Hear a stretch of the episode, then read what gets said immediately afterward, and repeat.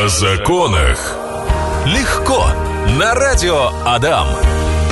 Вот прямо сейчас э, сижу, пишу стартовый пост и пишу о том, что мы продолжаем говорить о законах легко, потому что здесь э, по средам мы собираемся с нашими профессиональными практикующими юристами и помогаем вам разобраться в сложных вопросах и доносим до вас их очень легко и очень просто. Сегодня у нас в гостях в эфирной студии радиостанции Адам Яна, наш постоянный практикующий юрист, специалист и, в общем, супервайзер, мерчендайзер и так Ух далее. ты, ух ты, да, всем здрасте. Здравствуйте. Также у нас в гостях арбитражный управляющий, человек, который уже неоднократно появлялся в нашем эфире, и вопросов э, у вас всегда к нему очень много. Это Ильин Алексей. Алексей, здравствуйте. Добрый день. Сегодня мы будем говорить про банкротство физических лиц, поэтому welcome. Если у вас есть вопросы, мы готовы на них отвечать, готовы э, вместе с вами в этих вопросах разбираться и помогать вам. Начнем вот с чего. Э, Что из себя представляет процедура банкротства? И вообще давайте, э, что такое банкротство для физических лиц? Настолько ли это слово страшно? Потому что, ну, господи, банкроты в понимании людей это вообще остаться ни с чем на улице. какой-то, Да. Изгой, тем более, да, еще и так. Ну, вообще, если подходить к понятию банкротства, да, это неспособность гражданина, либо любого другого лица исполнять существующие у него обязательства соответственно. Как только наступает период неплатежеспособности, потенциально такой человек является банкротом, независимо от того, введена в отношении него процедура или не введена. Ну, вообще, законом еще и предусмотрена обязанность о том, что должник обязан подать в суд и признать себя банкротом в случае выявления такого факта. Ну, такое же право есть у кредиторов, Правда, с 1 апреля у кредиторов мораторий. Они полгода не могут подавать э, заявление о признании должника банкротом. Вместе с тем, процедура на самом деле это не страшно. Что касается банкротства физических лиц, это вообще нацелено на снижение вот, э, градуса социальной напряженности, когда закредитованность очень большая, экономическая ситуация страшная, и потенциально изнутри уже начинает э, напряженность это распирать, и государством в 2015 году реализована такая возможность пройти процедуру банкротства физических лиц. Последствия там не страшные. Три года нельзя занимать руководящие должности в органах юридического лица, пять лет нельзя повторно банкротиться, и пять лет, если берете кредиты, должны указывать, что были банкротом. Других никаких последствий существенных для подавляющего большинства граждан не, су- не существует. Вот. Вместе с тем процедура непростая, она достаточно сложная, многоступенчатая. Ну, в принципе, проводит ее арбитражный управляющий. Я непосредственно являюсь арбитражным управляющим. Я лицо, обладающее этим статусом, записанное в, ре- в реестре. Вот, этому тоже предшествовала некоторая работа для того, чтобы стать арбитражным управляющим. Ну, по сути, я являюсь основным а, спутником процедуры банкротства. На основании потом моих выводов суд принимает решение освободить должника от обязательств или нет. В общем, значимая фигура. Продолжаем говорить о законах легко. Напомню о том, что мы это делаем каждую среду. И сегодня мы говорим про банкротство физических лиц. Напомню о том, что у нас в гостях в эфирной студии радиостанция «Дам» практикующий юрист, профессионал своего дела э, Яна и арбитражный управляющий Ильин Алексей. Вопросов э, за эту музыкальную паузу от наших слушателей набежало определенное количество. Давайте пойдем по порядку. И если возможно, то м, такие прям хочется хорошие, подробные разъяснения, чтобы вопросов у наших слушателей э, не оставалось, чтобы им было все четко и понятно. Э, Звонил слушатель, говорит о том, что ИП э, закрыли. В общем, закрыл ИП. После банкротства через какой период времени можно вновь открывать ИП? Ну, смотрите, если ИП закрыто до процедуры банкротства, то после финального определения, завершения процедуры банкротства и освобождения, допустим, должника от существующих обязательств, ИП можно открывать хоть на следующий день. Никаких ограничений по этому поводу не существует. Другое дело, если человек зашел в процедуру в статусе ИП, тогда, конечно, ИП нельзя будет открыть в течение следующих трех лет. Вот. Поэтому, ну, это такой небольшой лайфхак, скажем так, кто там собирается идти в процедуру банкротства, перед процедурой закрывают ИП, и дальше они уже заходят в процедуру банкротства. И, собственно, Мгм. после нее опять могут своей профессиональной деятельностью заниматься в особом статусе ИП. А что касается самозанятых, вот по этому вопросу? Ну, у меня много процедур, где люди самозанятые прямо внутри банкротства, потому что это статус, который позволяет им э, профессиональный доход свой получать, да, за свою профессиональную деятельность. Поэтому самозанятые могут быть и до процедуры банкротства, и во время процедуры банкротства, и после. Главное, чтобы они оплачивали текущие платежи в процедуре банкротства, это налоговое отчисление. Хорошо, есть еще вот такой вопрос. Добрый день. Э, есть долги э, до, в общем, до 500 тысяч рублей. Э, Это не алименты, это не по ЖКХ, а чисто кредитные. Можно банкротство, можно ли сделать банкротство? Спасибо, вот такой комментарий был. Да, ну смотрите, здесь э, можно рассмотреть две ситуации. Э, Значит, первая ситуация, если у вас долг от 50 до 500 тысяч рублей, то существует упрощенная форма банкротства физических лиц, проводится она бесплатно через МФЦ, и, собственно, там нужно, чтобы было выполнено несколько условий. Первое условие о том, что доход не превышает величину прожиточного минимума по, в среднем по России, да, она у нас сегодняшним днем определена 13 793 рубля. Эта поправка в закон появилась у нас с 1 февраля 2022 года. Как, прости, пожалуйста, перебью. То есть, если 14 тысяч у человека набежало, то все? Да, у него будут удерживать, соответственно, э, получается, ну, 793, у него будет удерживать 207 рублей. Если 207 рублей у него будут приставы в счет исполнения обязательства удерживать, соответственно, пристав-исполнитель не прекратит исполнительское- э, исполнительное производство. Здесь в чем основной момент? Для упрощенной процедуры банкротства нужно, чтобы были соблюдены условия. Во-первых, хотя бы один долг должен быть просужен, то есть он должен быть взыскан в рамках судебного производства, либо исполнительской над- надписи нотариуса. Вот, передан на производство судебному приставу исполнителю, и судебный пристав-исполнитель должен вынести постановление о прекращении производства по делу в связи с невозможностью взыскания, в связи с отсутствием доходов. Доходов, превышающих прожиточный минимум должник, должника ну, на территории Российской Федерации. Там есть еще оговорка, если в субъекте Российской Федерации сумма дохода, срум- сумма прожиточного минимума больше, чем в среднем по России, то тогда учитывается сумма по субъекту Федерации.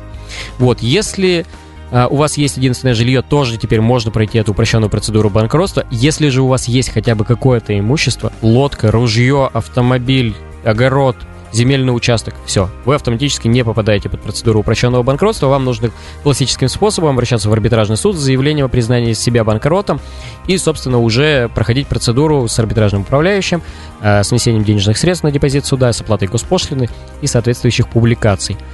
Что касается конкретного вашего вопроса в части, а можно ли списать долги по кредитам, да, можно. Вот я два способа, в принципе, я озвучил. Кстати, заметим, э, у нас население это получается знают, что не все долги списываются. Да.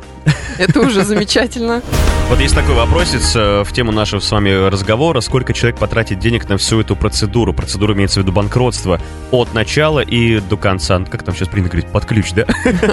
Озвучиваются вот э, какие-то космические суммы, конкретных цифр не приведено. Даже если есть какие-то рассрочки, то при зарплате в 20-25 тысяч рублей такую рассрочку не вывести. Жить тоже на что-то надо.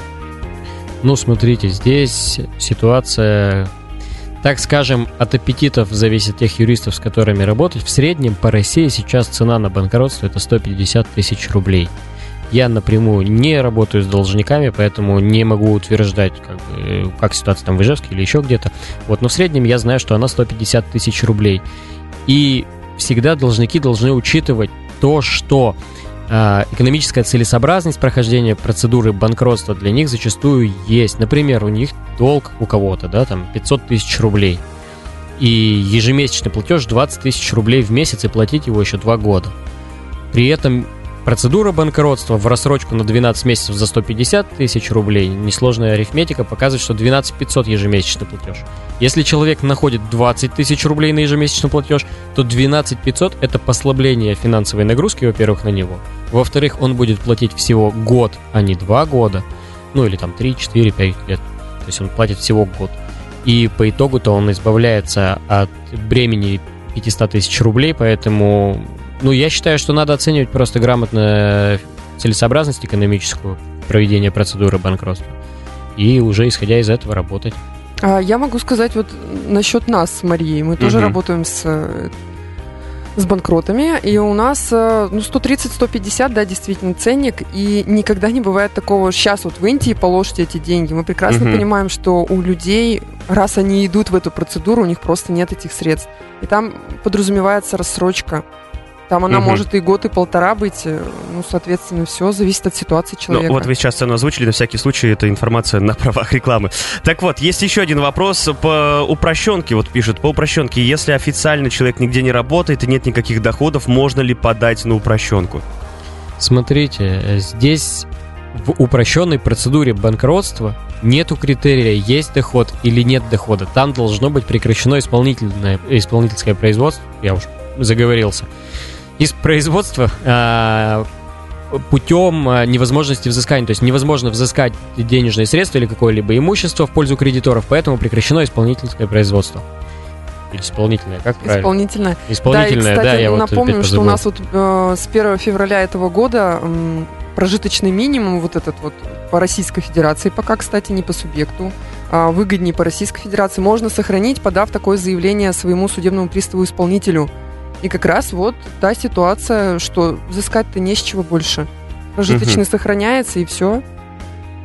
Да, ну я продолжу, ладно, секунду Да, буквально конечно, отвечу конечно. на вопрос. То есть у вас должны быть соблюдены критерии. Первое – оконченное производство. Второе – отсутствие имущества.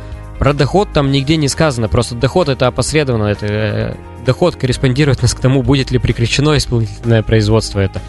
И все, можно идти в процедуру банкротства, если хотя бы один долг просужен и прекращено производство по нему, пожалуйста, можете обратиться в МФЦ, предоставить все сведения и запустить процедуру. А там по срокам какая, э, как долго? Ну, Точно так так же, же? в течение 6 месяцев. О законах легко. Вот такой вопрос э, от нашего слушателя, он больше, наверное, не к нам, а к судебным приставам, но мы тут посвящались немножко и решили, что можем чуть-чуть поверхностно Конечно, дать ответим. комментарий и ответить. Как сделать так, чтобы исполнительное производство закрыли? И второй вопрос, могут ли приставы э, описывать имущество, например, из квартиры, в которой прописан, или машина, на которой э, ты ездишь чужой. В общем, наверное, ездит чужой, и вот, вот это, наверное, имели в виду. Давайте, Павел, по первому там моменту. Как закрыть? К радости кредитора и пристава судебного заплатить долг. Сразу закроется производство исполнительное. А мы же обсуждали этот момент, что если не с чего платить, то есть заблокированы там уже все карты, все списания, ну нет средств там, то оно автоматически в любом случае приставом будет закрыто там ну, где-то полгода, наверное, исполнения. Когда нет движения никакого, как раз его прекращают э, 46-я там ФЗ об исполнительном производстве. Нечего взять с должника. Мгм. Просто тут надо знать, э, как долго уже висит исполнительное производство. Хорошо, вот вторая часть вопроса. Могут ли приставы описывать имущество, например, из квартиры, в которой прописан, или машины, на которой э, ездит чужой? А по поводу имущества могут, э, если э, регистрация, там место жительства обозначено должника, да, судебный исполнитель может выйти в адрес, но это, как правило, мера уже там третьего характера. То есть обычно по-простому сначала там кредитные карточки всякие, вот эти зарплаты, пособия, вот это вот все. А потом уже вот совсем когда ну, нечего, не с чего, выходит Мгм. в адрес, описывают имущество. В момент э, описывания имущества желательно бы, конечно, чтобы предоставляли какие-то документы те жильцы, которые там живут, и этим имуществом пользуются, потому что, как правило, имущество не должника бывает, а как раз других проживающих. Когда предоставляют документы, что это не, не должнику принадлежит, тогда его и не трогают, это имущество. А когда нет документов, все описывают, выносят, что называется, а потом уходите, судитесь, э, исключать из описи. Хорошо, Алексей, вопрос к вам. А Э, можно я еще да, ремарку к- к конечно, конечно? У меня конечно. просто из практики есть случай, про машину мы там не затронули. Так вот, э, машина, даже если вы на ней просто ездите, но она не в вашей собственности, она может оказаться вашей. То есть, если есть признаки, э, когда вы владеете, распоряжаетесь автомобилем, да, можете его по своему распоряжению как бы, статус ему поменять, ну, продать другому человеку, проще говоря. Я выявлял такие признаки, не собственник автомобиля по документам фактически являлся собственником и в страховой организации указывал сведения о том, что он собственник. И мы изымали такой автомобиль и реализовывали его с торгов. Хорошо, вот вопрос такой. Когда вы к нам пришли первый раз на нашу программу, э, было это, кстати, давненько, вы к нам частенько приходите, э, вы говорили о том, что вы ведете статистику э, по банкротству физических лиц. Вы говори- говорили о том, что в период пандемии там цифры, в общем, были довольно-таки Внушительные. внушительные, да. Что сейчас происходит? Э, Какие цифры сейчас вот э, на середину апреля? Ну, смотрите, на середину апреля та статистика, которая мне поступает, она говорит о том, что в три раза увеличился по отношению к предыдущему году за этот же период. То есть мы можем, в принципе, заявлять что к декабрю 2022 года у нас в три раза будет количество банкротств выше, но сейчас у нас еще объявлен мораторий, я напомню, и сейчас 6 месяцев, когда люди, к сожалению, недо, недопонимают э, функции моратория. Это функция, которая дает им возможность найти средства для того, чтобы гасить дальше обязательства. Люди же расслабляются, думают, что вот мне на 6 месяцев все простили, и начинают новые обязательства приобретать. К сожалению, как показывает практика, сразу после моратория начинается огромная волна банкротных процедур. И, скорее всего, в этом году будет так же. Сидим за кадром, ну как мы, я мне нет чем поделиться из своей практики. Здесь наши профессиональные специалисты делятся вообще тем, что э, происходит. Вот э, у Алексея была потрясающая история. Вот, вот буквально сейчас вы ее рассказывали, можете еще раз озвучить? Про снежный ком, который... Да, да, да. да. Ну, смотрите, а, к сожалению, финансовая грамотность в целом у населения достаточно низкая. И многие должники, которые попадались мне их процедуры, они не понимают, откуда у них появились долги. Они взяли первый микрокредит, пошли, чтобы его закрыть, взяли второй, чтобы закрыть второй, взяли третий, четвертый, пятый. И я им объясняю, но вы же понимаете, что как снежный ком это накапливается, вы не можете физически расплатиться никак. То есть э, такая схема не позволяет покрыть э, существующие обязательства. Они с полной уверенностью говорят, как не можем? Можем. Мы же вот платим, но они платят только до того момента, когда ежемесячный платеж не становится больше, чем размер их зарплаты. А потом вот как раз задают вопросы, а что делать, если размера зарплаты не хватает, чтобы внести ежемесячный платеж. принципе, и уже никакие так. банки и прочие не дают. Ну да, да, зачастую так и бывает. Хорошо, есть вопрос от нашей слушательницы. Добрый день, а что за мораторий? Это когда на полгода замораживают платежи по кредиту? К сожалению, пропустила про это и как это все сделать. Можете повторить? Ну, смотрите, мораторий это немножечко про другое. Мораторий это значит, что банки не могут подать в суд на вас, чтобы признать вас банкротом. Но есть также кредитные каникулы, это тоже такое послабление, но в самом слове каникулы есть ответ на этот вопрос. Это не значит, что вы не должны платить. Ну, то есть, да, вы не должны теоретически платить, но это то время, которое вам дают, чтобы найти новый источник дохода и смочь платить дальше после их после того, как они пройдут. И вот граждане, к сожалению, думают, что ну вот сейчас платить не надо, а дальше что-нибудь придумаю. И в последний день они осознают, что с завтрашнего дня платить надо, а я набрал новых кредитов и ничего не нашел в качестве работы себе.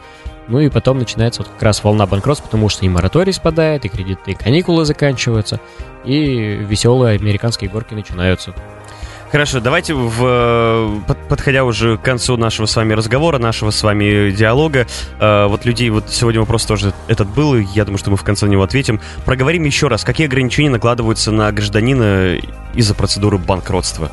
Существенных ограничений три. Это первое.